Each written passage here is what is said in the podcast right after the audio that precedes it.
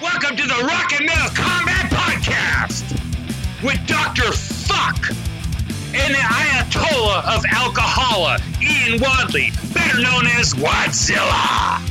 So enjoy another awesome, incredible episode of the Rock and Metal Combat Podcast. Bam, bam, bam, diddly dee. Hey, it's me, Dr. Fuck, and with me, as always, Oh yeah! Ian Wadley, and uh, we are the Rock and Metal Combat Podcast, the heroes of the of the of the cool people. Yes, Yeah, yeah. only cool people listen to us. that's Well, true. well, no, no, no. I take that back. I know a couple idiots that listen to us. You know, idiots that that that we don't talk to anymore still listen to us. Yeah, only cool people are on the Facebook page. Yeah, the, uh, for the cool people on the Facebook page. This, this is for you. And those that don't like us, uh, you're hearing my voice now, you fucking masochist piece of shit. Thank you. yes, sir. You suck. Hey, Ian. So we got some like reviews and stuff. Oh yeah, yeah, yeah. We got some iTunes review. Uh, this one is a five star review. Five stars. Five stars. Well, then he's correct. From our friend who we just guested on our show, or guested on his show, BJ Kahuna. Hell yeah, BJ, the big kahuna. Yes, from Rock and a Roll podcast. He gave us a five star review entitled "My Mom Loves It." I want to love his mom. if You know what I mean? He says, and I uh, quote. Yeah. Ian and Ralph have a blast making this show, and thus so do the listeners. Do yourself a favor and join in on the fun, even after what they did to your mom. Hey. Short and sweet, but thank you nonetheless, BJ. We had a great time guesting on your show. All right, well, our next review, this is awesome. I got to thank uh person who was on our Iron Maiden No Prayer for the Dying Fear of the Dark episode, Josh Carlson. Yo, Joshy boy. Josh, yes, bassist from Loose Booty. I mean, Loose Views. Uh, he sent us a UK review. You know, of course, you know, we've talked about it before. If you're not in America, we can't see what's on your YouTube. So he sent this to us. It's a five star review from the UK uh, titled Keep It Metal. And uh, the five star review is from a guy named Marley who says, Love this podcast, brah. Awesome, man. I love that limey. but hey, it's a five star review. We're getting love in, in England, and we can't see it. I, w- I wish we could see all the reviews and read them. Uh, I encourage everybody, you know, what you know, if you're not in the colonies here, uh, send us copies of reviews that we have in other countries, man, because I'd love to read them and and thank the people who uh, you know showed us some love. Hell yeah. Thank you. Alrighty, well that's it for iTunes. Uh, now I'd like to give a little update on uh, the great Rockin' Pod Expo. Man, we've had such a great response. This is our second uh, episode that we're doing that is picked out by the fans because you paid whatever amount it was for what you wanted. And also, I did a fundraiser on the Wadzilla Rock Show. We raised $140 in, five hours, and I want to thank everybody who contributed to that, including Ralph. Um, and and I even paid money to play my own songs. So uh, it was a good time. We appreciate everything. And next week I will have um, official confirmation on the hotels. I know a couple of you wrote me messages. Hey, I want to start booking this. I will have all the official information on the hotels on next week's episode. And yes, there will be a discount for uh, for people going to uh, attend this, and we will all be in the same hotel. So I'll be excited to announce that next week. But thank you for everybody who's contributed, and for those of you who haven't, you know, I'm hoping you're enjoying these fan picked episodes. And remember, you can you can get what you want. You know, you just got to pony up. I happen to know that Daniel Lee thoroughly enjoyed uh, the Metal Church episode we did last week, and a lot of other people did as well. And uh, it was an excellent pick, and thank you, Daniel. And this week uh, belongs to Renee Sorensen, and I hope he enjoys this one. Oh, he will. I'm sure he will. All right. Uh, well, let's get into some news. What do you say? All right, man. Even though I know you hate the Rock and Roll Hall of Fame, uh, somebody you like will be at the 22nd musician to be inducted twice into the Rock and Roll Hall of Fame, Get him out. and that is Gregg Rolie, who Oh. has already been inducted with Santana and will now be inducted with Journey. What a shame. Yeah. You know, I'm seeing him soon. He's part of the Ringo Starr All Star Band. Oh man, I what a voice on that guy! Let me tell you Yeah. something. That to me, I mean, Steve Lukather. I was like, oh, Gregg Rolie. Oh, I'm going. Yeah. Uh, I mean, Greg. I mean, his work on those. Um, I know you hate Santana, but oh, I love that the commie bastard, shit wearing shit, piece of shit. Fuck. Jesus, Christ. have a drink and a smile. All right, I'm gonna have a little bit more water here. Uh, but I, I love that shit, and I love the stuff that he did with uh, Journey. That's my favorite Journey era is the Gregg Rolie era. Hey, we And I- agree, Ian. Who, who would have thunk? Yeah, and uh, and I love the interplay with him and, and Steve Perry. I wish that would have lasted because after a while it just became too much Steve Perry and got too light in the loafers. You know, you're right. Hello. But uh, but yeah, big Gregg Rolie fan, and it was just announced this week that Steve Perry will sing with Journey. Oh, you didn't go there. Yes, I went there. he will sing at the induction. So uh, that I'll be interested to see. I hope he sounds better than when he sang with that other Well- band a couple years back. I gotta say something about that footage. I think I told you this earlier. I think I said this off air. Um, when he sang with that other band, he sang those Journey songs so terrible. Then when he sang those songs from their band, those original tunes, he sounded like the old Steve Perry from Journey. I was like, "Wha- what gives? Weird, you, huh? think, you thinking it was intentional or? I don't think so. I mean, come on. You're gonna make your comeback. You know you're gonna. You know people are gonna like put out open arms before they put on. You know, reggae and his Snow Dog song, whatever the fuck that song was called.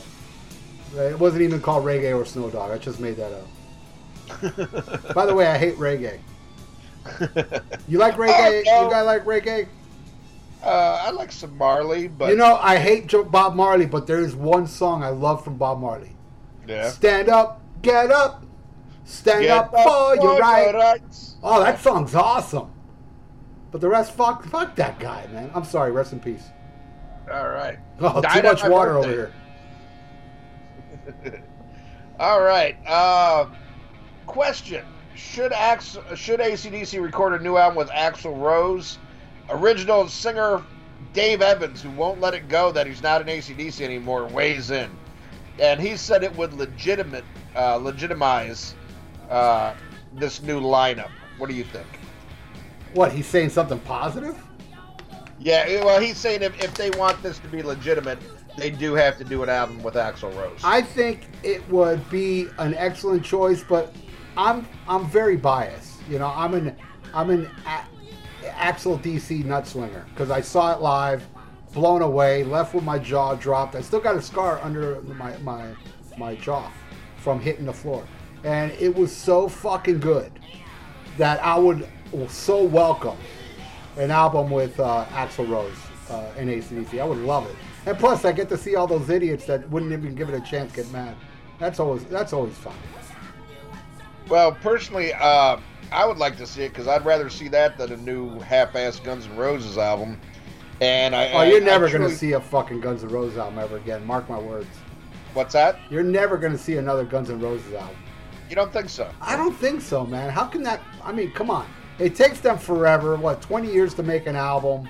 And even back in the day when people shit out albums every two years, I mean, how long did it take for for Use Your Illusion to come out? It was like five years, wasn't it?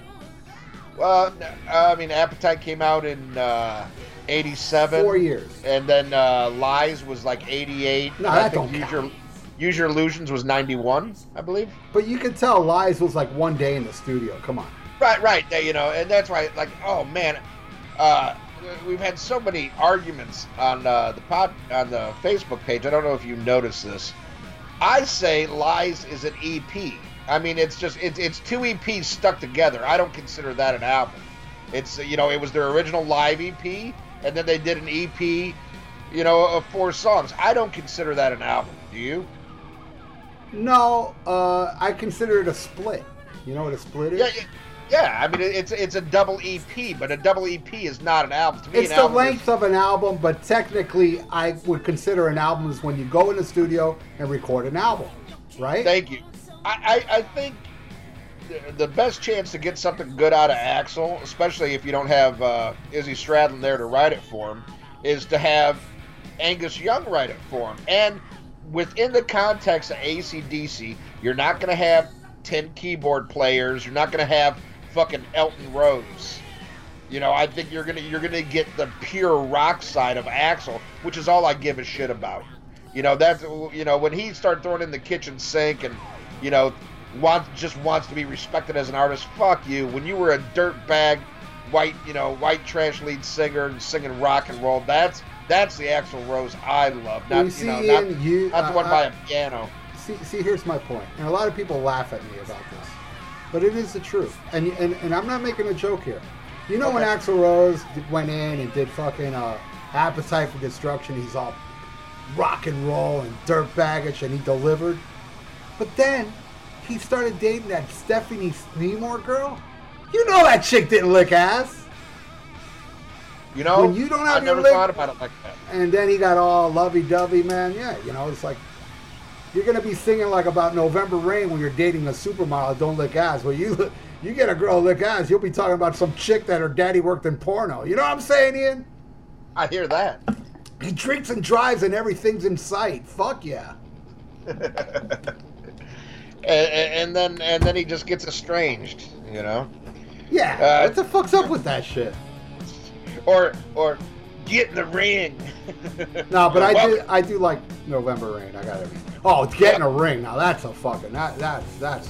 You know, I got a funny story behind that one. Uh, I used to work at my dad's hardware store when that album came out, and the first time I li- ever listened to it, I had a little uh, CD boombox. So I plopped it in. I'm sitting there, you know, listening to the album, and, and my j- dad's there, and getting a ring comes out, and all of a sudden you hear this motherfucker, motherfucker, this and that. My dad's pretty conservative. He's like, "Oi," in Spanish, you know, take that shit. What are you talking? Take that off. We got customers. And I was like, you know, he does have a point. Get a ring, motherfucker. yeah, that, that pissed my dad off, man. Horrible song. Next story. Former Ghost members are accusing singer of trying to shamelessly turn band into a solo project. And, uh, you know, it, it's kind of hard because all the members, you know, the lead singer wears makeup, all the other singers wear masks. Uh, they don't reveal their identities, but now it's come out that it is a, basically an all new band uh, that's touring now. And uh, they're bitching saying he, you know, he was trying to pull an Axl Rose, take control of everything, and uh, man, Ghost is a band that I got so excited with with that first album, and there was a lot of buzz, not only from fans, but you had a lot of people like like Phil Anselmo and a lot of other, you know, bigger names were, were singing their praises. So it was almost kind of like an overnight sensation for him. But I found like on each album, they started to get kind of lighter and light and move away from the dark sound that I love so much about the first album. I still like all their albums, but it's like to me they're definitely going in the wrong direction. And supposedly the next album is going to be like get way darker again. I, every band always says that. I hope it's true with this band, but uh, it's it's kind of weird now that you know. You know, you, you're going to have totally different musicians, so who knows what it's going to sound like. Uh, but one thing I know, you went and saw them, but we really didn't talk about it. You said there was some things you liked and some things you didn't like. You want to I, expand? I, I liked when they did songs from the first album, and I hated when they did songs that weren't from the first album. I found Okay. it boring, mundane, and just shitty. And then when they did the new song, the older, the first album songs, I was like, all right. I mean, I still wasn't like, whoa, this is great. I made it sound like the first album. It was cool. I was like, yeah, I can enjoy this. Yeah, I wish the whole show had fucking songs like this, but I went into the show thinking, well, maybe these new songs will translate better live for me, and I can get into it. But it was, it just didn't do anything for me. yeah. Well, I was I, disappointed. I, was very disappointed in that show. uh, I enjoyed them live. I've seen them seen them twice. I thought both times I saw them, they put on a good show. Uh, of course, you know, highlights for me were always, you know, songs from the first first album, but but I still dug it, and and I like seeing a show. You know, uh, at least they put on a production, and uh, and I like that. I like having something to look at. You know, and Yeah, they had You know- the whole stained glass thing going up, stained glass. Yeah, thing. and- and- and- I and I it was like- a nice stage. And, in certain bands, you know, in certain genres of music, you really, it, you know, doesn't lend itself to that. Like thrash to me, when I see a thrash band, you really don't need the bells and whistles. You just need the the aggression. But with with other forms of hard rock, not that you necessarily need it, but I like seeing like effort put into it. And uh, you know, I, I saw at the same venue I've seen Ghost twice. I saw Rob Zombie uh, uh, about a year and a half ago, and it was just such a. And I'm kind of hit or miss, you know, especially with his solo career. I'm a big White Zombie fan, but I'm kind of some of his solo shit I like, some of it I hate. Uh, but the show was so good, man. It was like it made me feel like I was seeing everything I always heard about about 80s productions.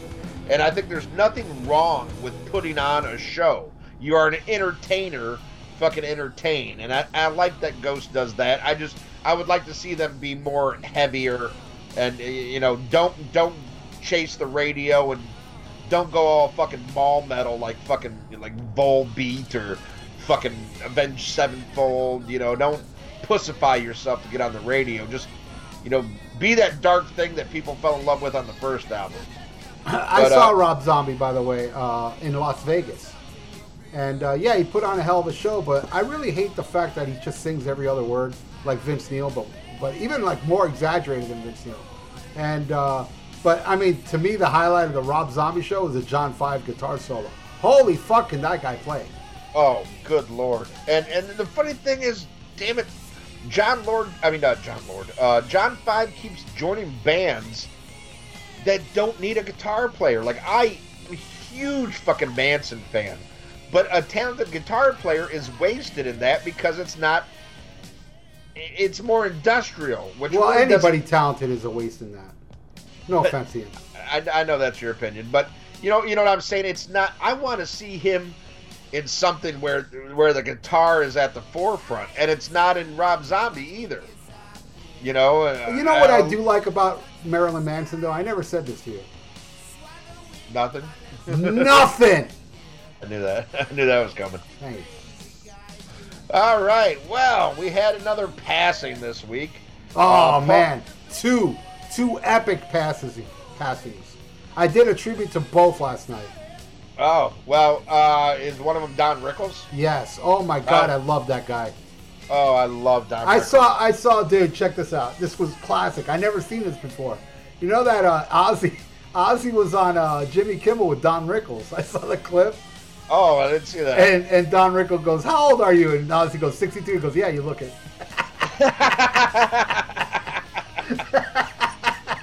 I love that guy. I gotta tell Don Rickles story. This is so epic. I put it up on my Facebook for those who didn't see it. Um, there's a this is a classic story. Do, Frank Sinatra told the story with Don Rickles sitting next to him. Uh, Frank Sinatra, he was on Johnny Carson. He goes, I got to tell you a story about Don Rickles. He said, one time Don Rickles took a girl to dinner, right? And, and Frank Sinatra was sitting at the other table with Dean Martin, all these people. So Don Rickles goes up to Frank Sinatra saying, Hey, Frank, uh, do me a favor. Can you walk up to the table and say hi to me? So, because I told the girl I know you, and, you know, just to impress her that I know you. He's like, yeah, yeah. When I'm done with dinner, I'll go over there. And he, you know, Frank, uh, Frank said he was almost done with dinner. He was having his espresso. So he finished his stuff. He walked over to the table and he goes up to Don Rickles. Goes, hey, Don, how you doing? And Don looked at him and goes, can't you see I'm eating here, Frank?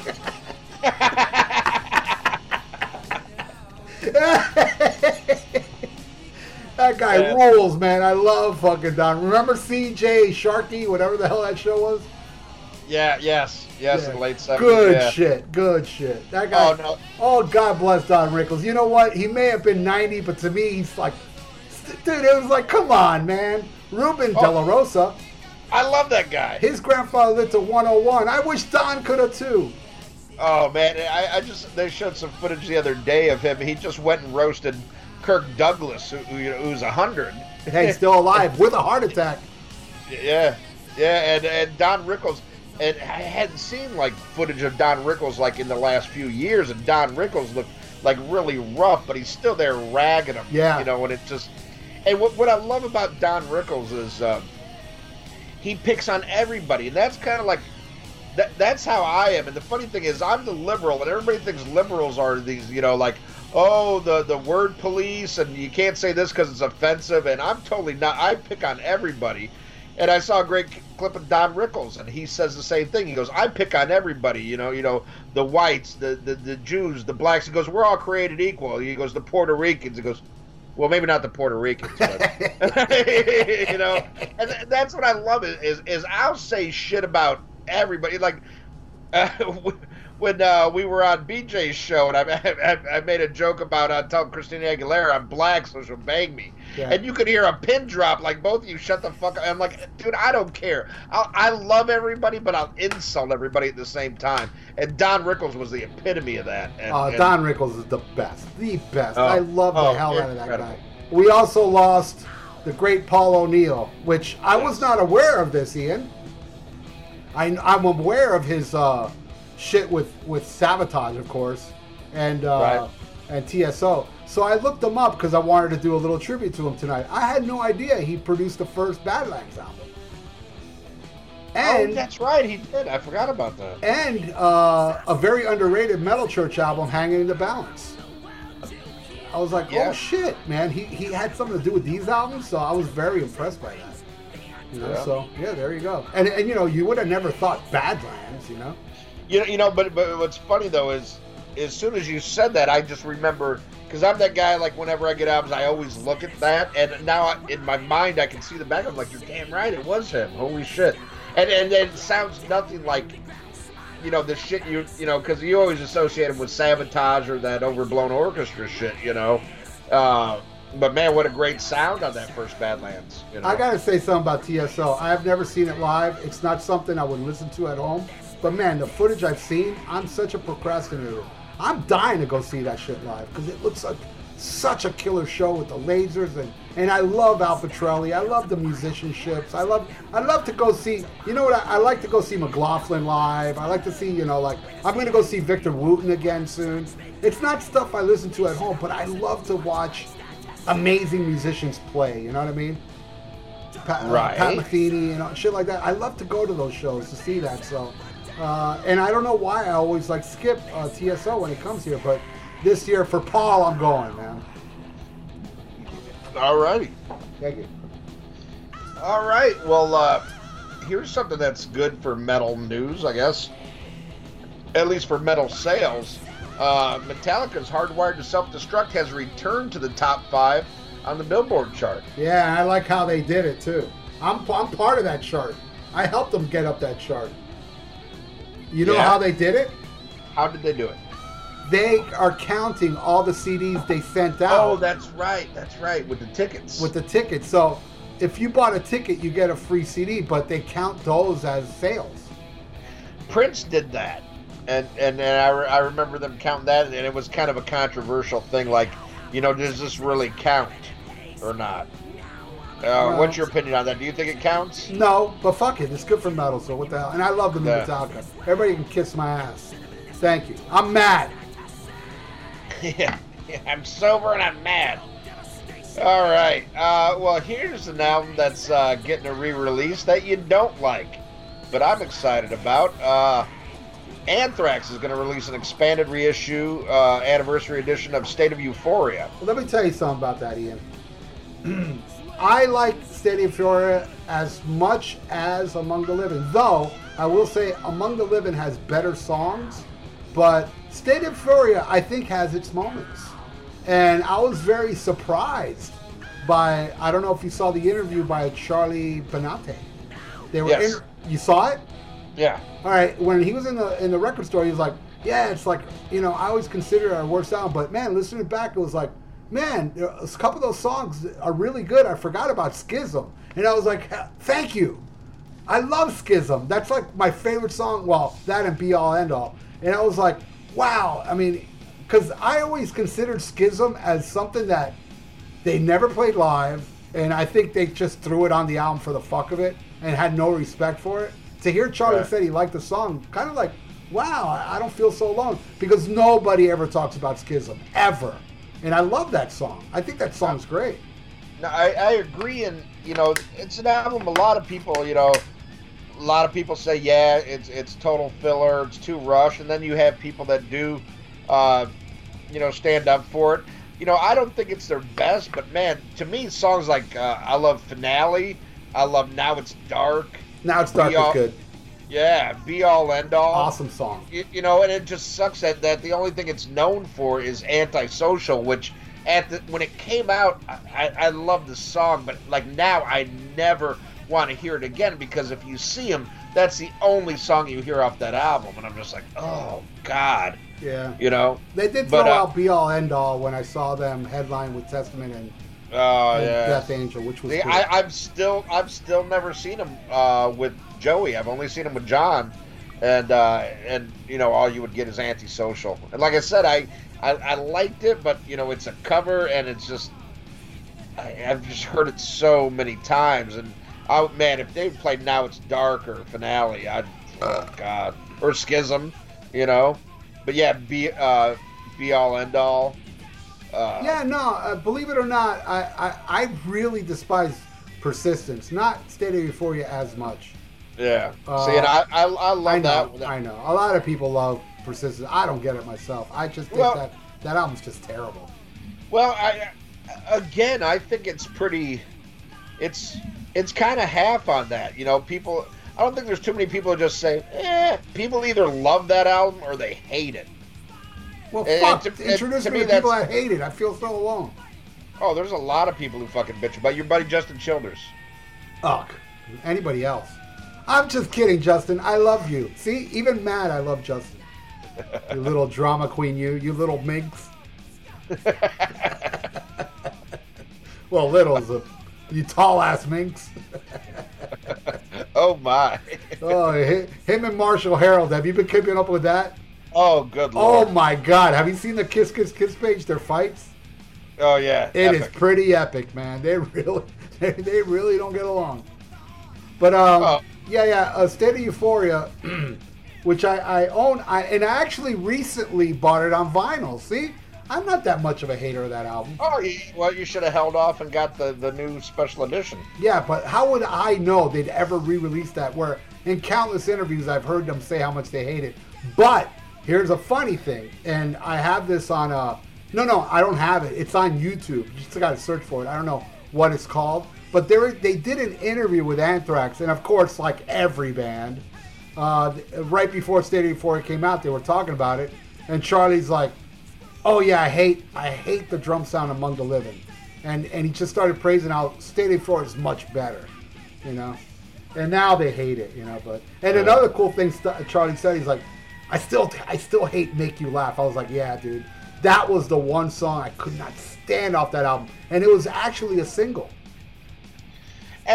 You know the, the one that I and I don't hate the song, but my least favorite was uh, the homeless one. Oh yeah, that sucked. Uh, who cares wins? Yeah, who cares? What And misery loves company. I'm your number see, see, one. I, I, I didn't mind Misery Loves Company. I gotta, I gotta thank Anthrax for Now It's Dark because it introduced me to the amazing Blue Velvet, which Oh, I love that I was not aware of that movie till I was. Really? Yeah, yeah. Wow. Then you know when uh, the the song came out, I don't know how I figured out that maybe it said it in the liner notes or something. And I went to go see that. Oh, I, I, I rented that movie on VHS, old school Oh. baby. And oh my God, I love it. I have it on Blu-ray now. It's one of my favorite movies. Probably my favorite Dennis Hopper movie. Love it, love it. Wow.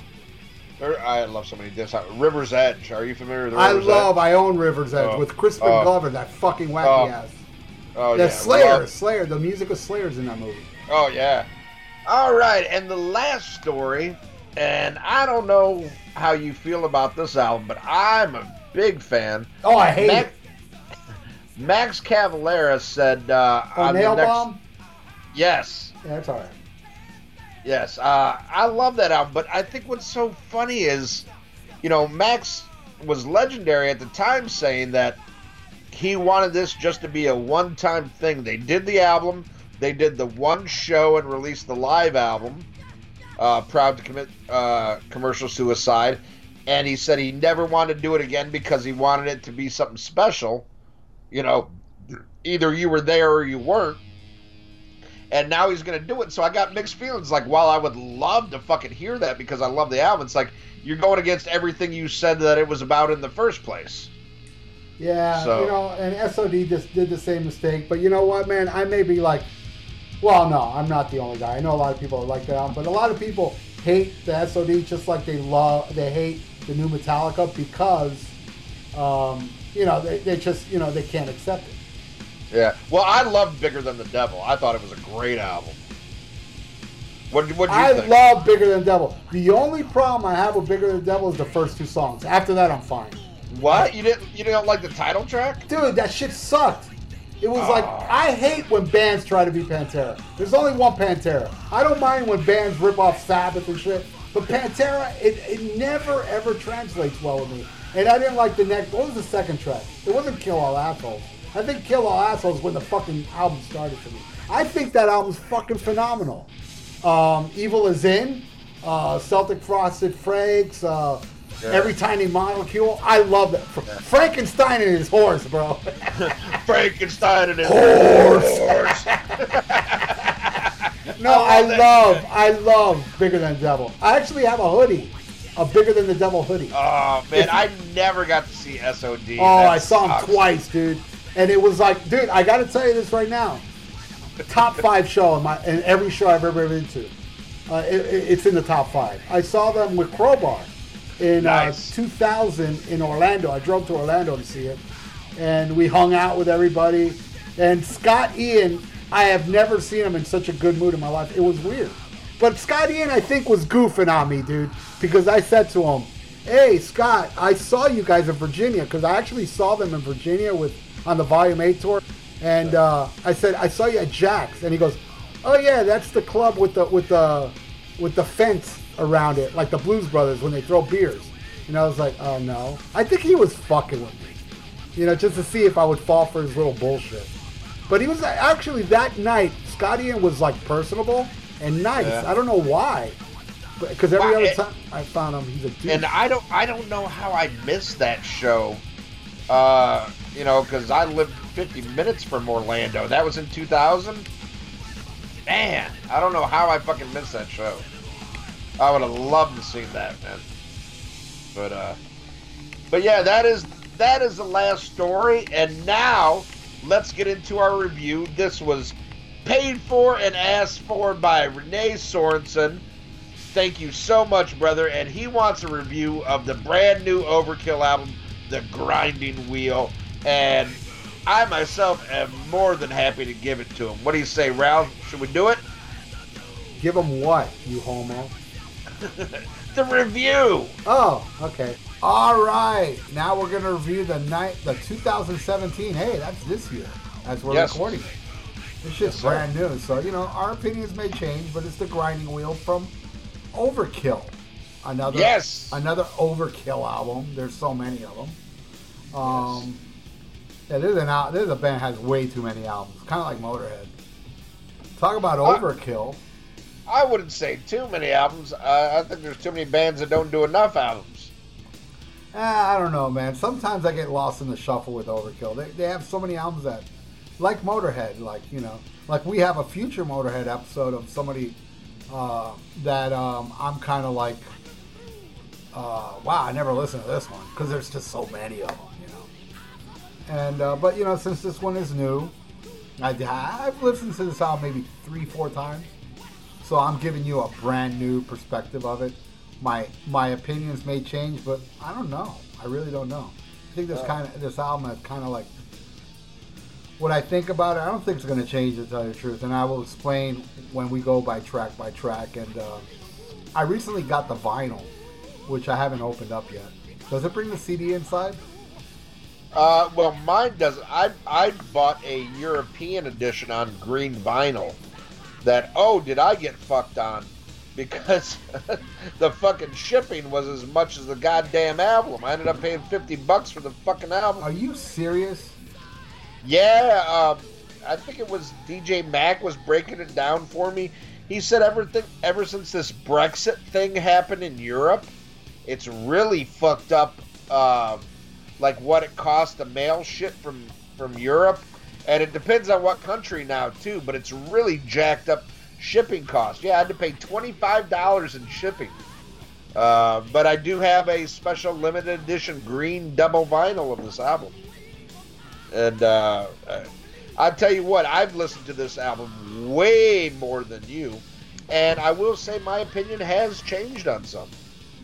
Yeah, I'm sorry. I just walked away to grab my copy because seriously, fuck what you say. Um, it's black vinyl. Here's the thing.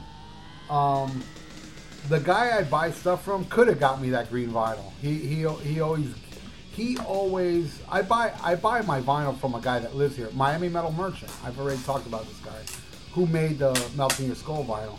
Well, he he sells vinyl, and he always shows up the shows, and I always tell him I want black vinyl. I always stress that to him. And uh, let me open this up because I haven't opened this up yet. I gotta find a guitar pick. I use guitar picks to open my albums. And oh, here's the, wow! I found this Armored Saint guitar pick that I was looking for. Cool. And let's see if this is even a double vinyl. I don't even know. Yeah, it is a gate gatefold. Oh, oh yeah. yes, it is too, a double vinyl. Yeah, the album's too long to be a single vinyl. Yeah, it is double vinyl, and uh, it is black. And uh, let's see, where's this from? This album was made here in the good old U.S. at uh, City, California. USA. Yeah, uh, uh, mine. You know, they're signed to Nuclear Blast, and uh, you know, Nuclear Blast has a U.S. edition and they have a European edition. And if you go, and they have two separate websites. If you go on on the U.S. edition, you can get the black vinyl, and I believe like uh, Chris Blazemore from our uh, our podcast page, he got the splattered vinyl that's got like green, black, and white, and all kinds of and clear and everything. And uh, but the European, I mean, they've got like a, a red, an orange, a, you know, a green, a black, all this. But when I when I think of fucking overkill, I think of, you know, the black and the green. You know, and and I love I love colored vinyl. I I just uh, saw Overkill on this tour. It was were an you incredible. Too drunk? Were you too drunk to remember the set list? Can you tell me the songs they played while we go through them? Uh, I, well, uh, yeah. I get what, what, songs off this album they played. Yeah, yeah. yeah, yeah. Okay, I, good. Because I'm those. curious. Because there's some ones on here that I'm curious if they played live because they're good. Yeah. Uh, they only played. I'll tell you this. Let me look right now. One, two, three. They played four off of it. Okay. And and they weren't necessarily the ones that I wish they would have, but I mean, you got to. They were doing a co-headline tour with uh, Nile. Yeah, yeah, I know. Um, so, I, I, I mean, I think they played in total like 15 songs. Right. Uh, great show, but I mean, a band this long in the tooth, I want to see headline and do like a two and a half hour show. But then again, you know, a two and a half hour show, a thrash show out of guys in their 50s, yeah, you're you're kind of hard pressed for that. Exactly. Yeah, it's not easy what they do. Especially you listen to this new album, they they do not slow down. Oh no. Not at all. Oh oh no, and uh, we have to mention uh, that this is another album. This is this is one that a fan paid for. Renee Sorensen. All right, Renee. And your middle name is Alan Allenham. I, I know I'm probably fucking that up, but Renee Sorensen uh, requested this. He donated forty dollars, which gets you you can pick a hard rock or metal album. And uh, you know, Renee's another guy here who, you know, more likely can't make it to the expo, but just loves the show so much and wanted to hear this review. So we thank you so much, Renee. Ah, so so what you're saying is that they paid forty dollars. It's limited to hard rock and metal, where this guy that paid hundred dollars is asking for this thing that's not rock or metal. Yes, that yeah, I'm yes. dreading. Oh yeah, yeah, yeah. Just, just for those of you who didn't pay attention before, uh, we're doing donations for the Rock and Pod Expo. Twenty dollars gets you a CD out of either mine or Ralph's collection. You know, whoever you want. You know, name a CD. If we got it, we'll autograph it, sign it to you, send it to you. For forty dollars, you get to pick an episode of, of the show, but it's got to be, you know, a rock or metal album. For $60, you get to pick it and guest on it. So you will be, you know, uh, you know, you will be like the Bill Wang, you know, you will be our special guest. Uh, and for a hundred dollars, you get to pick it, be on it, and it doesn't have to be rock or metal. It can be any genre. So yes, well, you know, let's not let's call it spade a spade. DJ Bushy, Nate Adjinson, paid a hundred dollars, and he picked a band that you would not call rock and you would not call metal, and Ralph is dreading it. But I, and I would not call good. well, you haven't even listened to it yet. Oh my god, I already know what they sound like. But Yeah. you know, hey, I want to say one thing too, like what you were saying. If somebody pays, what is it, twenty dollars, they get one of our CDs. Right. If you get one of our CDs, I mean, what Ian says, we'll autograph it for you. Well, be specific because I mean, honestly, I wouldn't want Frankie Banali to sign my Quiet Riot Two album. You know what I mean? So maybe some people don't want us to sign an album we're not part of. Just Well- you know, just make it specific. Look, I want that CD, but but don't write on it. You know what I mean? Well, right. Well, I mean, it, it all depends on. I mean, to, to me, if it's if it's a CD like that, you know, you know, the twenty dollars. That's just something we're throwing out there. If you don't want us to sign it, just yeah, say yeah, it. just make it that specific. Honestly, I, I But- wouldn't. But Yeah. to me, to, to well, to me, if I got a CD out of your collection, something I knew you listened to forever, I would want you to sign it to me because for twenty dollars, I can go buy the fucking CD. you know, the whole Right. thing is they're getting something out of our collection Right, that right. that that we've owned. Well, you we, know, I mean, we can sign something and add it to it if you want. You know, you can Yeah, keep it yeah. in your CD. yeah, it all yeah, what, whatever you want, you know. Right. But uh, But it would re- it really look nice if you would buy a Thrasher Die CD from me. That way I can autograph it and it'll be legit. yeah, And- Or- or- or or- combat. you know, you could buy a Van Halen album, you know, CD for me because you know I was there spiritually, you know, Yeah. and I'll sign it. All right, so let's get into the album. All right, yes, this is the 18th studio album. Jesus Christ. 18th studio album. That's crazy. Metallica has like six albums, Yeah. and this is the 18th one from Overkill. Uh, very much anticipated because fans were eating up the last three albums, and I'm talking about White Devil Armory, Ironbound, and uh, uh, Electric Age. A lot of people like those, so people were really excited for this. I did. Yes.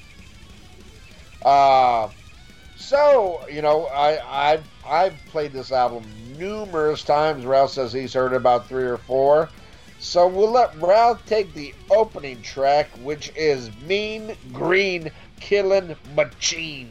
All right, I think this is a killer tune with a minute and a half intro that grabs me by the throat and squeezes it tight, right up to the middle of the song where it takes a strange section that kind of loses me. Then into the Sabbathy I Hear Black vibe that is pretty cool, but I can do without the woes. But that's a small price to pay when it goes when it, when it goes back to full blown speed minor flaws that does not ruin it for me, and that's how I feel about the first track. Mean Green Killing Machine. All right, uh, man, I couldn't disagree with you more. This is one of my favorite tracks on the album, and I love when it takes that turn and he starts singing in, in you know, like in a like a real singing voice. Uh, you know, not just his usual blitz scream. I think it sounds great with the background choruses. Well, that's the part I like. I'm not saying I hate that part. I just hate the woes. Okay, well, I, I I love the woes. I love every seven minutes and twenty nine seconds of the song. Uh, this was the second song that they released off this album. Uh, the first one they released, at first I was like, oh man, it didn't grab me. Like for the last three albums, every one they released, like the first one, I was like, oh yeah, right away, like oh this is a new classic. This is a new classic. The first one they released off this, I didn't get it first. This was the second one, and I was like, okay, now we're fucking talking. Um, this was amazing. This is what they opened the show with, and it was fucking amazing. Uh, love this song. Uh, I would say tied tied for first right now. Tied tied for first for my favorite song on the album. All right. What do you think of Goddamn Trouble? All right, goddamn trouble. Ain't never gonna stop. This was the third one that they released off of this. Uh, the second video, but the third song released. They never made a video for Mean Green Killing Machine. Uh, but they made a video for Goddamn Trouble. What was the first video? Uh, Our Finest Hour. Okay. Uh, so Goddamn Trouble, third song release, second video. Uh, at first, this one kind of left me a little lackluster. Uh, I mean, I, I like the punkiness vibe of this. This is definitely uh, Overkill showing their punkier side, and they've they've never been unabashed about their love for punk. Uh, you know, even you know, "Fuck You" is a is a punk cover, and uh, uh, Sonic was- Producer. yeah, Sonic Reducer by the Dead Boys. Because because Dee Dee Verni and uh, the late, well, not not not like he's dead, but he's not in the band anymore. Rat Skates were very much into the punk scene, and uh, you definitely get the punk vibe on this. And this one was a grower on me, but now I fucking love it. They played this one live, and it went over live amazing. Uh, man, sometimes you know a band, especially a band this long in the tooth, when they play a new song, you're like, ah, shit. Man, I was right up front when they played this, and everybody around me was going ape shit. Everybody was singing along, and that's what's so cool. I mean, I saw them basically at, at an oversized bar uh, here, Southport Hall. Same place I saw Saxon. I've seen Crowbar there amazing venue, but very intimate. you know, if you want to get right up to the stage, you get right up to the stage. And uh, man, I, I, I looked around because I was curious. You know, okay, how many of you motherfuckers know the new album? And everybody was singing along. And to me, that was very encouraging. That that these Overkill fans aren't just like, hey, play Hello from the Gutter. You know, they they knew the new album, they embraced it and uh, man, it, it went over great live, and it's definitely grown for me uh, in my appreciation for the song. What do you think, Ralph? Uh, uh, this one has that classic WFO sound to it. I, I hear it like all over the song. I've heard people think that these lyrics are stupid. Nine times out of ten, when people think that, I, have, I actually love it. You know, like, you know, like uh, we're so fucked, shit out of luck. You know how people fucking uh, Right, Say how right. stupid that is. I love that shit. And you know, I'm just not so anal with lyrics when it's like this. I like it a lot. There, there's one short section that kind of loses it for me again. But lucky it's not that long, and the whole "Let's go" and "That's right" to kick in the riff is something I could never get sick of. It's like kicking the song and making the goal. You know what I mean? It's another winner in the overkill arsenal, as I would say. Um, yeah, I dig it. All right, I'll go to the next one. Our Finest Hour is one of the finest songs on here. This is the one that sticks to me, that stuck to me like the first time I heard it. I guess I didn't. I guess I heard it the first. I don't know. I don't remember it having that much of an impact on me until I heard this album. Uh, this is just a smoking track from beginning to end. Nothing can distract me here. All sections fall into place with perfection. Non-stop headbanging, raging overkill song. I give it two thorn. I give it two horns up with a kick in your mama's cooch. Hey, all right. Hey, Uh, this one, this was the first one released from the album, the first video, and this one just didn't grab me as much. Uh, you know, like for White Devil Arm- Armory, you had the Armorist, and that that song, like that already, like the minute I heard it, shot in my top five overkill songs of all time. It was that fucking good. Uh, the album before that, the Electric Age, Electric Rattlesnake. I was like, yeah, you know. And uh, I can't remember what was the first single was I, bring, bring, bring me the night from? Uh, Oh yeah, Ironbound. Yeah, bring me in. Yeah, yeah. Great song. Love, love, love that man. Yeah, love that one. Uh, you know, so this one at first, I I thought it wasn't on par with with the last three like first singles from the album, and it kind of worried me a little bit because uh, Bobby Blitz was saying in interviews, he said, you know, Ironbound, Electric Age, and and White Devil Armory, you know, they're all like they're like a triplet record. You know, they all have the same theme. And he said what he really wanted to do with this album was draw off of all eras of Overkill.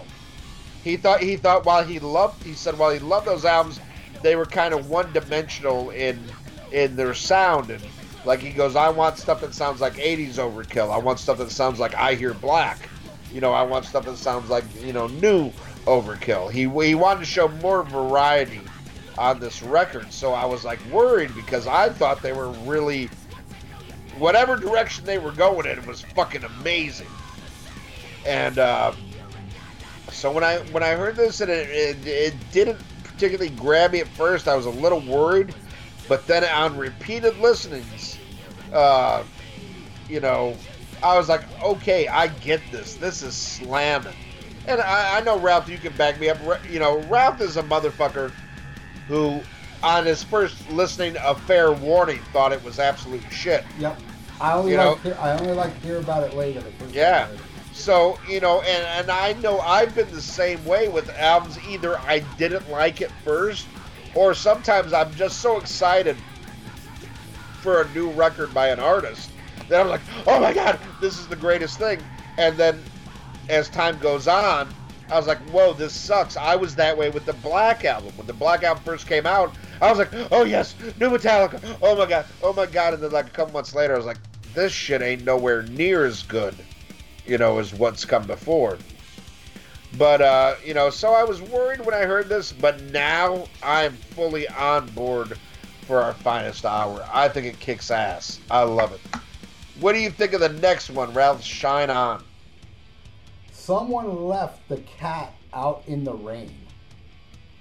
Come on now. As I said before, 9 out of 10 lyrics that people find stupid, I disagree. But this is 1 out of 10 I would agree with.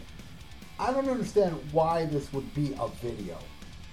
Should have been our, our well, it was our finest hour, you know. Uh, this one really does nothing for me. Not a song I could get into at all.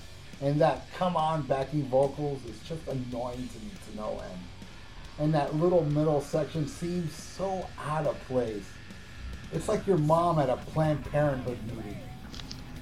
All right, shine on. Uh, yeah, this one they just released a video for, so it's the third video and the fourth uh, single, I guess you would say, off the album. And I can't believe they released this one as a single because there's an out there's a song on here that is just screaming to be a single, and uh, this one isn't it.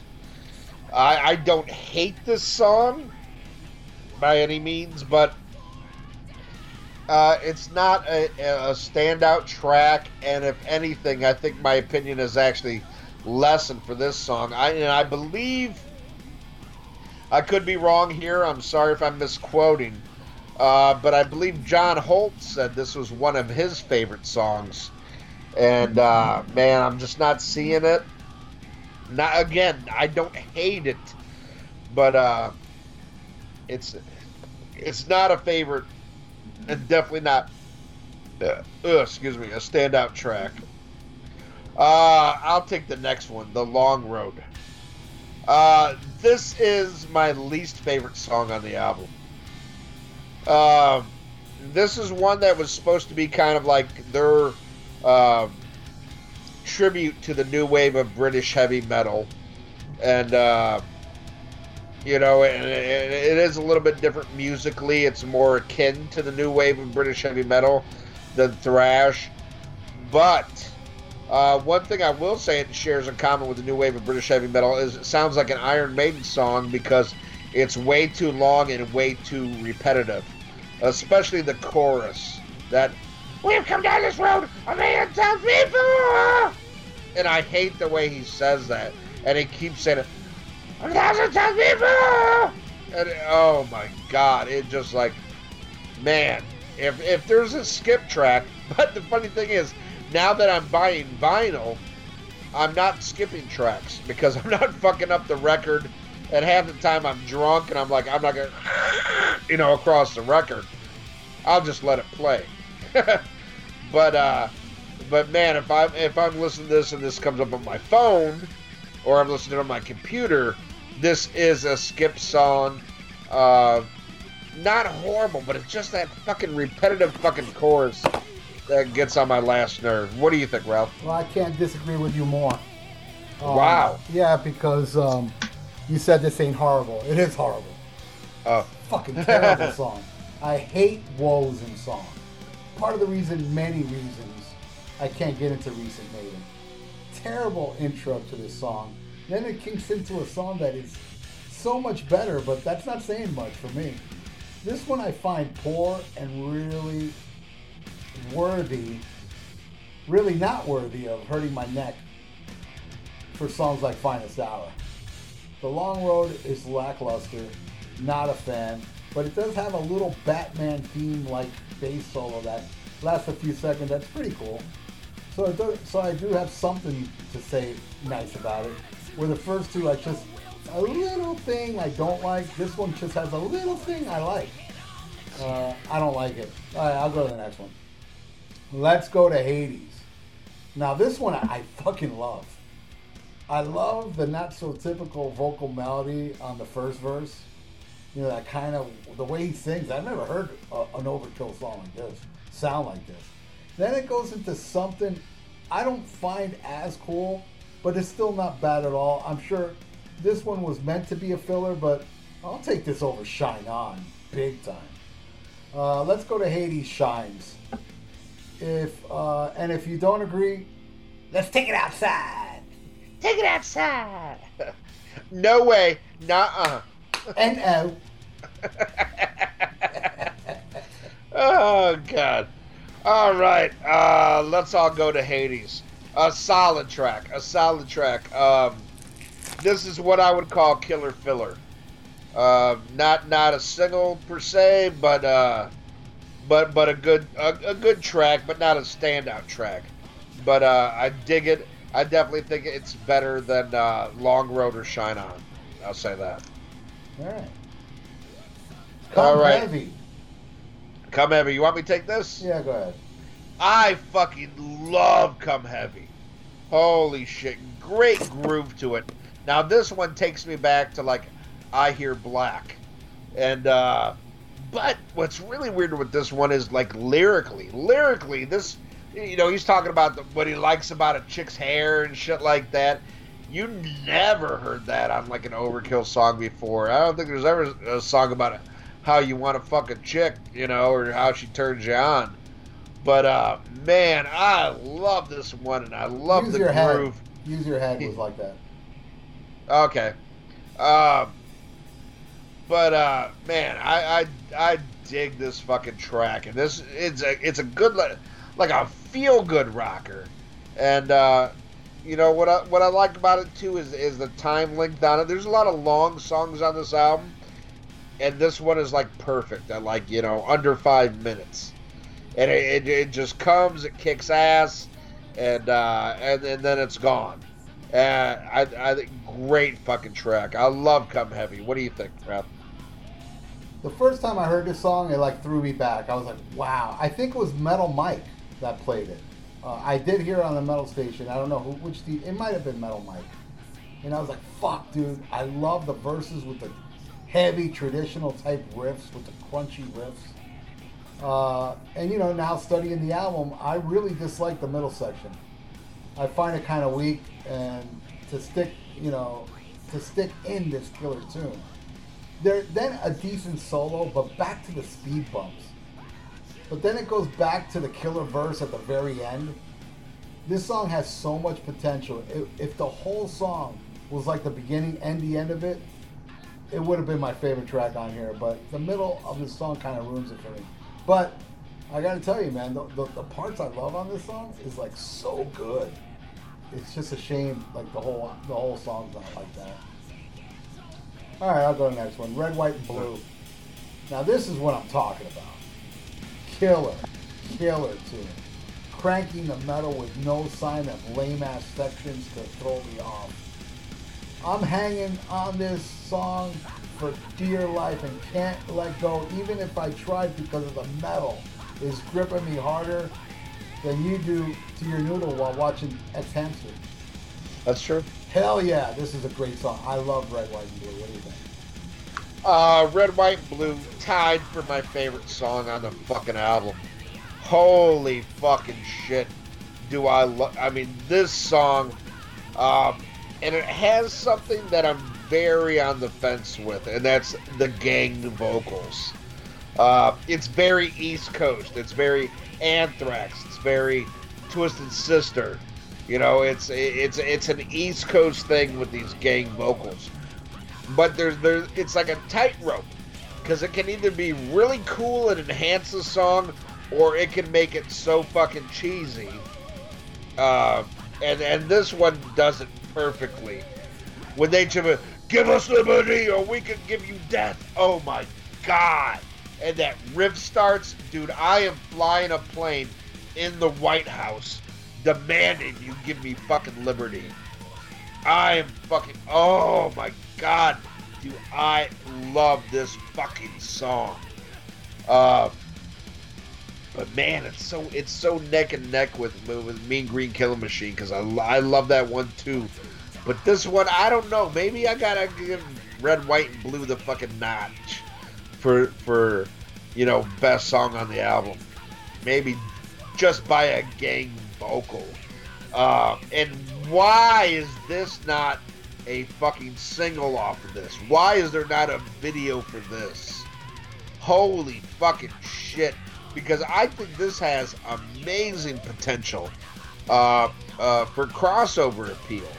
I, I mean, let's be honest. I mean, none of this shit's getting on MTV or nothing like that. But I mean, I could see this one on on some kind of like whatever they call current rock radio, and I could see people banging their heads, and even people aren't necessarily thrash people, just when it gets a "Give us liberty, or we can give you that." That's right.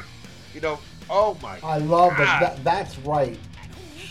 To me, puts it over the edge. Makes it even, Oh yeah. Makes it even That's more right. bad. That's right. I Oh, love that. God. That that that little section is like fuck yeah. You know, it makes me like, oh, want to punch a baby. Oh yeah, no, no, sir, yeah, dude, I get the same fucking thing, dude, and I love that. That that you know, you know, whatever the fucking age you are, and I'm about ready to turn fucking 43. You know, it's it's like that a song can still have that like kind of grasp on you and make you feel like you did when you were a teenager when you heard fucking metal and it fucking changed your life. That's how this song is. And it's just like, God damn it, dude. And they just recorded it in 2007. Well, I mean, they recorded the album in 2016. But you know what I mean? A modern track that can grab you like that and then give you that kind of feeling and that kind of power to, like, yeah, fuck everything. This one was pushed back quite a bit, right? Uh, well, uh, yeah, it was. I believe it was supposed to be released in the fall, and there was some kind of mix-up uh, between the producer and the record label, and uh, o- Overkill basically, you know, Nuclear Blast like, hey, we can release it like it is now, or we can wait. And Overkill said, hey, we, we really believe in this, so we want to wait. So, uh, and and then I think you know they waited longer than they had to because they kind of put it out with the corresponding tour like hey let's put it out right when we're starting the tour uh, so i don't think it had to be as postponed as much as it was but uh, oh my god what a fucking track Yeah. absolutely love it Uh, it's your favorite, right? yeah Well, i got I, I, got- I gotta say i gotta say my favorites are Finest Hour, and Red, White, and Blue would be my third favorite. really My second favorite is The Wheel. Nice Yet another kick in the balls right here. This song will make me headbang till my neck muscles turn to dust. Definitely a fucking neck breaker. Play strategically near the end to not make this an anticlimactic album. Very well ex- executed metal beatdown. It is a brain bruiser. I love this song, dude. It's amazing. I was like, wow. Now this is a killer, killer tune that makes up for, you know, the long road and shine on for me. I love it. Uh, I I agree. I absolutely love this song. The only thing I find weird is like they have a song called "The Wheel" right before a song called "The Grinding Wheel." Which, which oddly enough, when I was listening to the wheel, because I was listening to it on my iPod, I was thinking, Right. oh, I guess this is the title track. Then they went into the grinding wheel. I was like, oh shit, that's weird. Yeah, yeah. I, I find that kind of kind of weird and a little that really doesn't really take anything Yeah. away, though. It's just a Yeah, weird thing. Yeah, it, I mean, and, and you hit the nail on the head. I think it's more of a problem in my head than it is on the album. You know, but I would like if you have songs that are titled that similar, maybe to space them out. But then again, it's like, well, you know, would this be the best opener? I don't know if it's the best opener, but it's one of the best tracks. Yeah, definitely.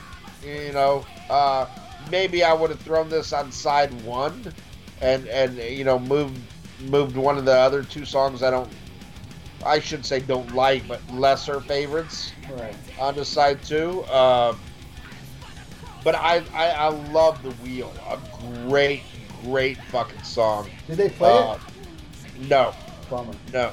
They no, played they- Our Finest Hour, though, right? They played Mean Green Killer Machine, Goddamn Trouble, Our Finest Hour, and the bonus track.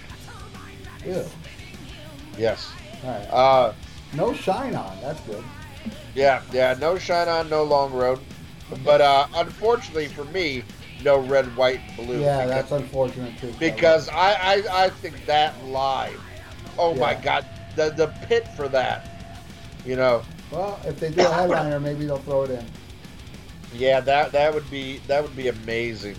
Uh, but I, but I, I don't know. I'm surprised. Like, man, them them making Shine On a video. I was like, wow, you're already three videos and four singles into this album, and you haven't touched Red, White, and Blue. Yeah. Uh, probably won't now. but I have a feeling uh, there were some interviews with Bobby Blitz, and uh, they were talking about how, um, you know, you know, with the climate the world's in right now, and it's very political, and you know, a lot of people are on you know one stance or another, especially in the U.S. And they asked him if you know a lot of this stuff's political. He's like, I try not to because people in the band disagree politically and maybe that's why that song is not uh because what what I get out of it uh you know is very anti what's going on right now but you never know it's also up for interpretation Yeah, you know? no. When I I read the lyrics, and it is anti, but then it's pro. I hear like both sides in that song. right right and that's what I love about it but to to to me and maybe it's how I interpret it you know I interpret it very anti what's going on now but pro what we should be like we should overthrow this bullshit that we're in the middle of but you know like he said there's people in the band that have different opinions. So you know some people don't don't want to draw that line to the sand where i'm all about drawing that line to the sand. But some people don't want to because you know there's a lot of bands uh, that are taking heat on uh, on the web for stating their political views. You know and i was really surprised. There's there's some people who have been uh, anti-trump who have taken a beating on the internet, and and people who and, and the same token, people have been pro-Trump that took a beating on on the internet. So I can see maybe wanting to stay neutral and maybe staying away from that song because it is political and could go either way. But Yeah, I, but probably I, that's why it'll never be released. but I mean, I mean, we're, we're- uh, again, we already talked about that. We're talking about the wheel, and the wheel is an amazing solid rocker. Oh yeah. And then it leads into you know what what what officially ends the album. There is a bonus track, Yeah. but uh, the title track, "The Grinding Wheel," I fucking love it. Uh, and and it reminds me of of epic closers uh, of Overkill from the past. You know, songs like uh, yeah, I wouldn't say it's as good as Gasoline Dream, but reminds me of Gasoline Dream. Reminds me of when they used to end with an Overkill song. Uh, you know, uh, it, it's kind of got that you know epic feeling to it, and I I really really like it. I just wish the wheel and the grinding wheel were separated a little bit more. But uh, I, I love both songs, and I especially love the grinding wheel. I think it's a great way to close out the album. What do you think? Awesome closing. Uh, more mid tempo and fucking cool. And uh, damn worthy of the title track. I, I like this one a lot, and, and it's a cool way to end this album. End it with, end it by slowing it down a bit, but but you know it won't stay that way.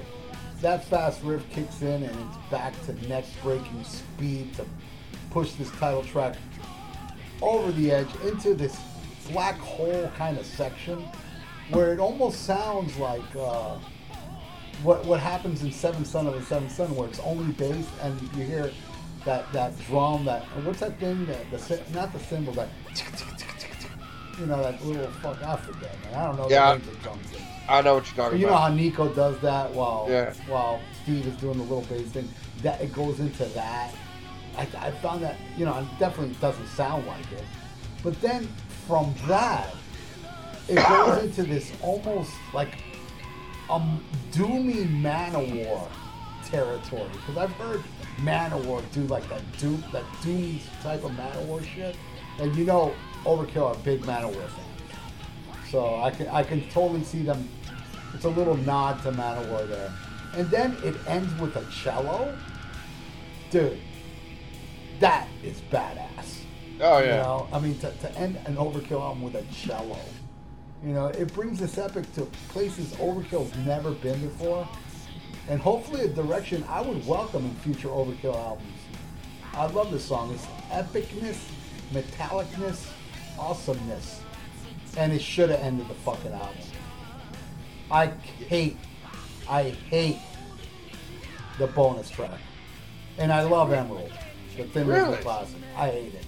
Sorry, it's not a good cover. It does not fit them well at all, as the delivery is very overkill. And and Thin Lizzy is not meant to be overkilled. I feel it's pointless. Now, Thunder and Lightning is more of a song that should have been overkill. Not this. I actually prefer Ace Frehley's version of this. I don't like the way they did uh, Emerald at all. It just, I don't know, man. It was like, it takes away the magic of it. I think Emerald shouldn't be fucked with. That's my opinion. Alrighty. Well, yeah, it is important to uh, uh, say that this is a bonus track, but in these days and age, you know what? What does a bonus track really mean? I mean, if it's on there, it's on there. And uh, I kind of get what you're saying. Here's my thing with Emerald. Emerald's not even my favorite fucking Thin Lizzy song. It's one that's heralded by Thin Lizzy fans. Really love it. It was never to me. I put it up there, and I know you're gonna hate this, but I put it up there with Black Rose. You know, just not not my favorite songs. Not my favorite songs by any means by Thin Lizzy, but it's something the fans love.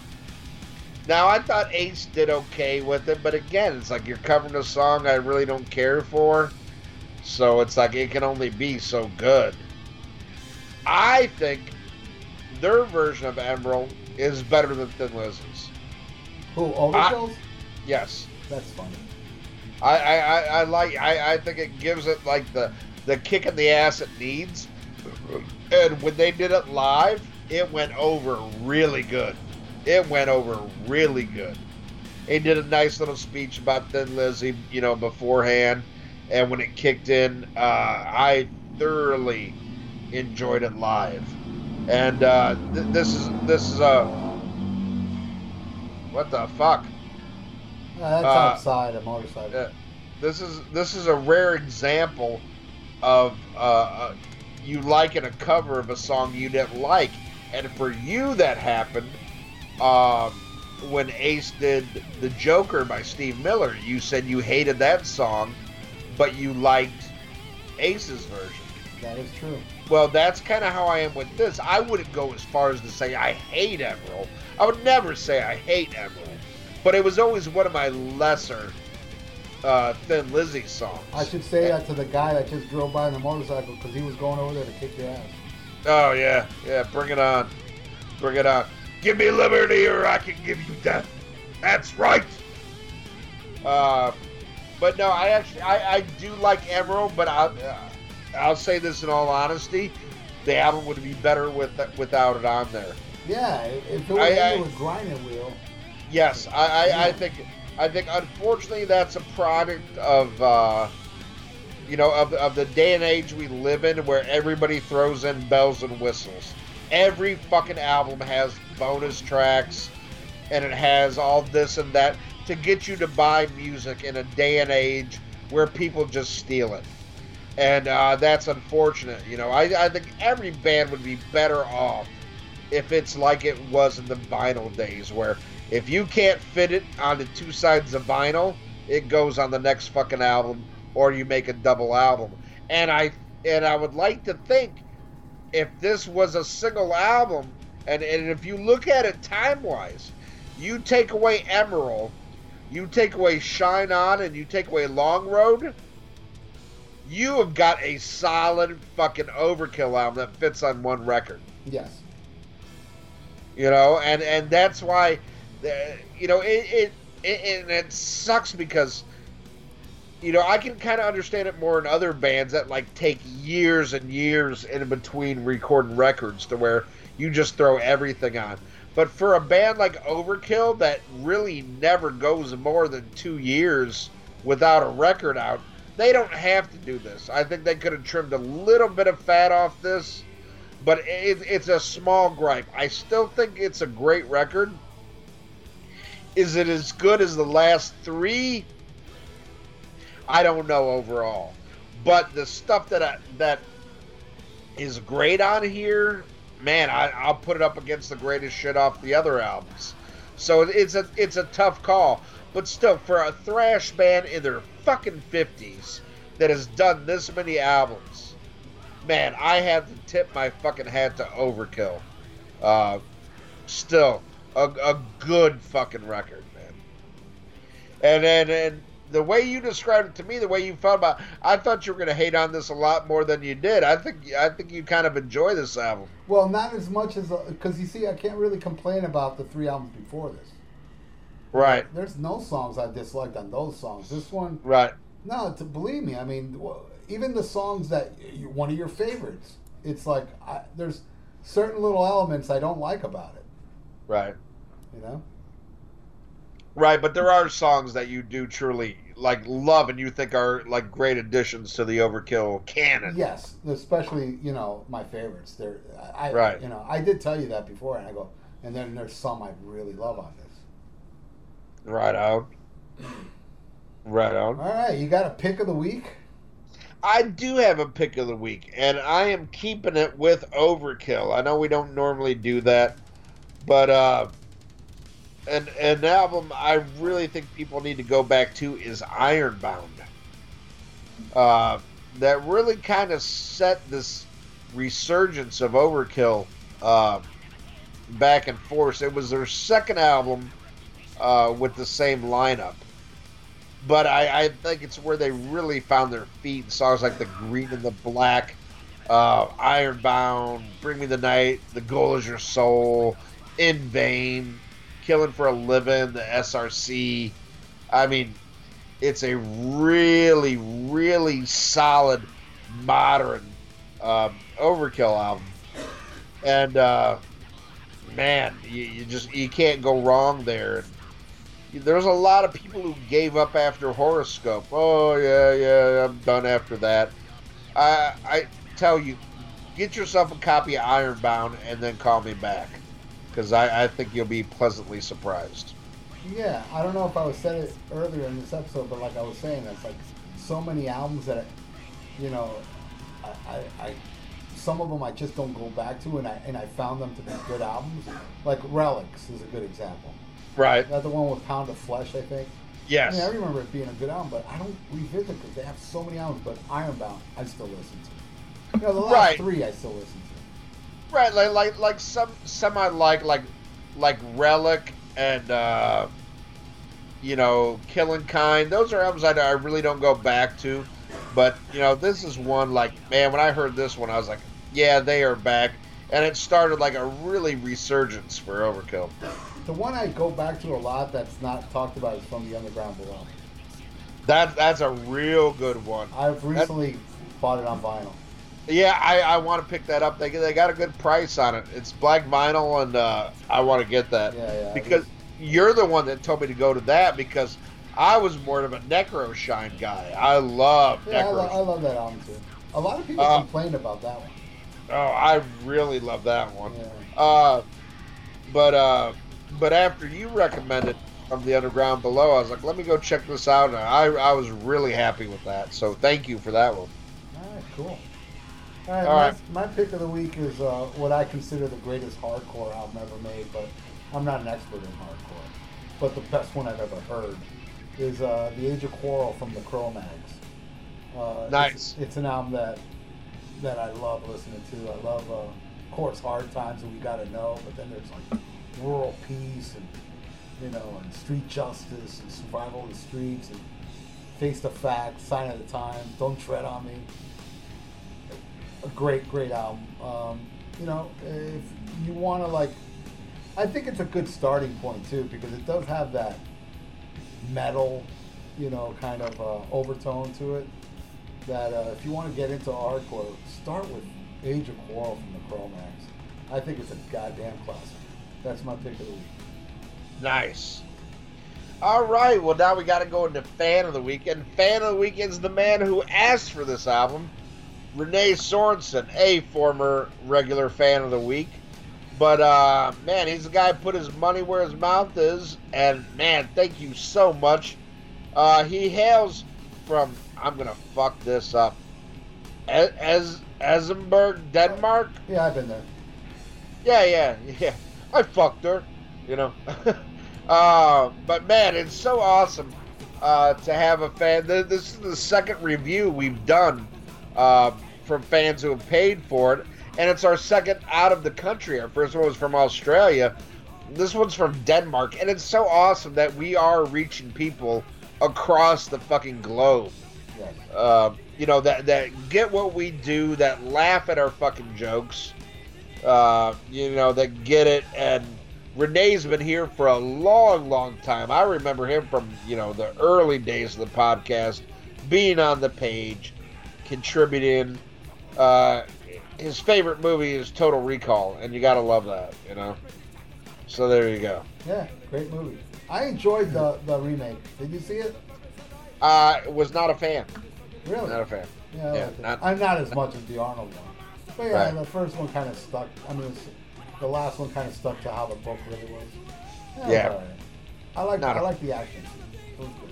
But no, no, yeah, yeah, of course. Get your house to Mars. Well, there you go. Right. And uh, so Renee Sorensen, thank you so much, brother. Gracias. Uh, and, and and again, this is a guy that probably, you know, can't make it to the expo, but is still supporting what we are doing, what we're trying to achieve, and and and that that's a true fan right there, just trying to help us out. We appreciate you so much, brother. hey, everybody should donate to get Renee over here. Yeah, that'd be Let's a- nice. let's start a Kickstarter. You know what? Uh, I'm, I'm going to throw this out to you live on the air, Ralph. And unfortunately, this won't apply to Renee, so I'm sorry.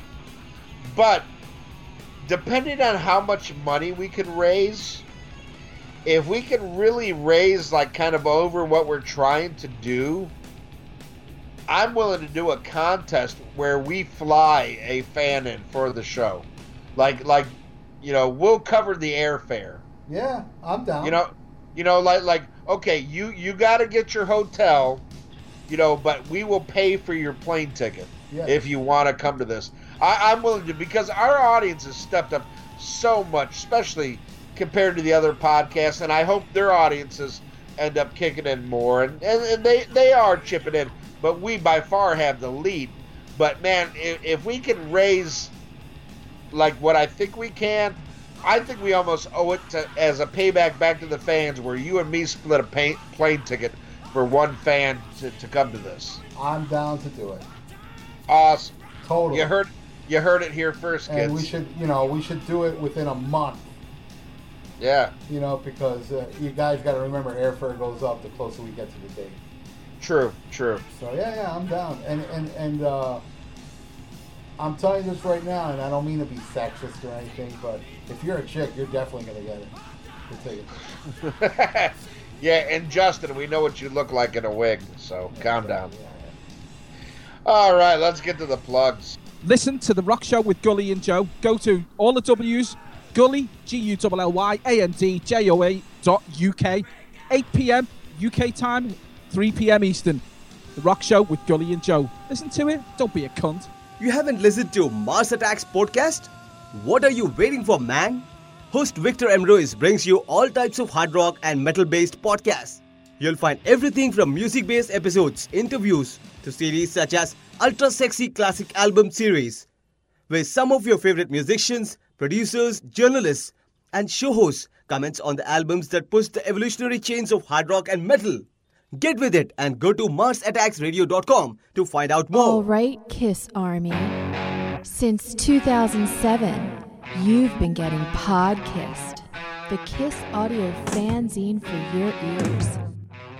That's right, it's your podcast. Every month, the Podkiss crew, along with the Kiss Room, brings you Kiss Talk like no one else, whether it be roundtables, interviews with the band past and present, analysis, and great Kiss fun. Hi, this is Ace Frehley, and you're listening to Podkiss. Hi, this is Bruce Kulick, and you're listening to Podkiss. The Podkiss, the Kiss audio fanzine for your ears. Hey everybody, I'm Aaron, And I'm Chris. and we're from the Decibel Geek podcast. And if you love this,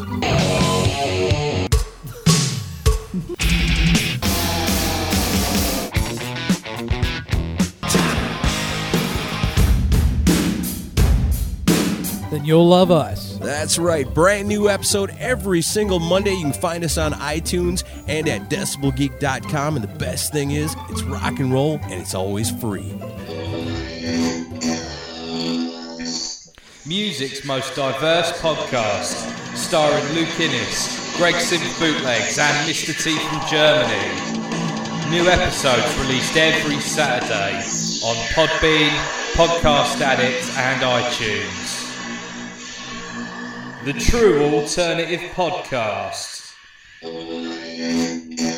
Have you developed paralysis from trying to choose a movie on Netflix? Of course you have. There's too much garbage on Netflix to sift through. So join us on our podcast, We Watched It For You. We watch a bad movie every week and try to determine its watchability. We Watched It For You is for bad movie fans, B movie fans, underground film fans, and cult movie fanatics alike. Don't miss an episode of We Watched It For You, a guide to the lesser known movies of Netflix, available on iTunes or wherever you download your podcasts.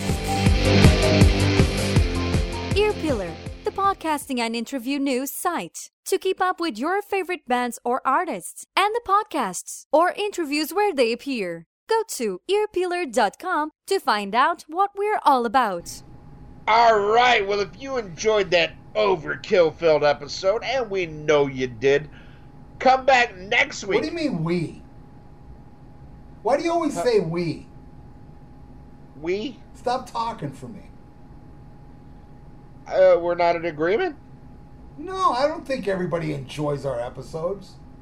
Well, if they don't, fuck them. That's and right. fuck you. They get no fucking plane tickets. That's right. Well, for those of you who did yeah. enjoy it, Yeah, it's like, all right, if you enjoy that episode and if you want a trip to, to Nashville, we know you did. come back next week when superfan Jimmy James Schwartz picks what album we're doing. What Oy is vey. it? Tune in next week and find out. All right. I can tell you this, it's a good one. Yes, and that's next week on the Rock and Metal Combat Podcast. Hasta luego.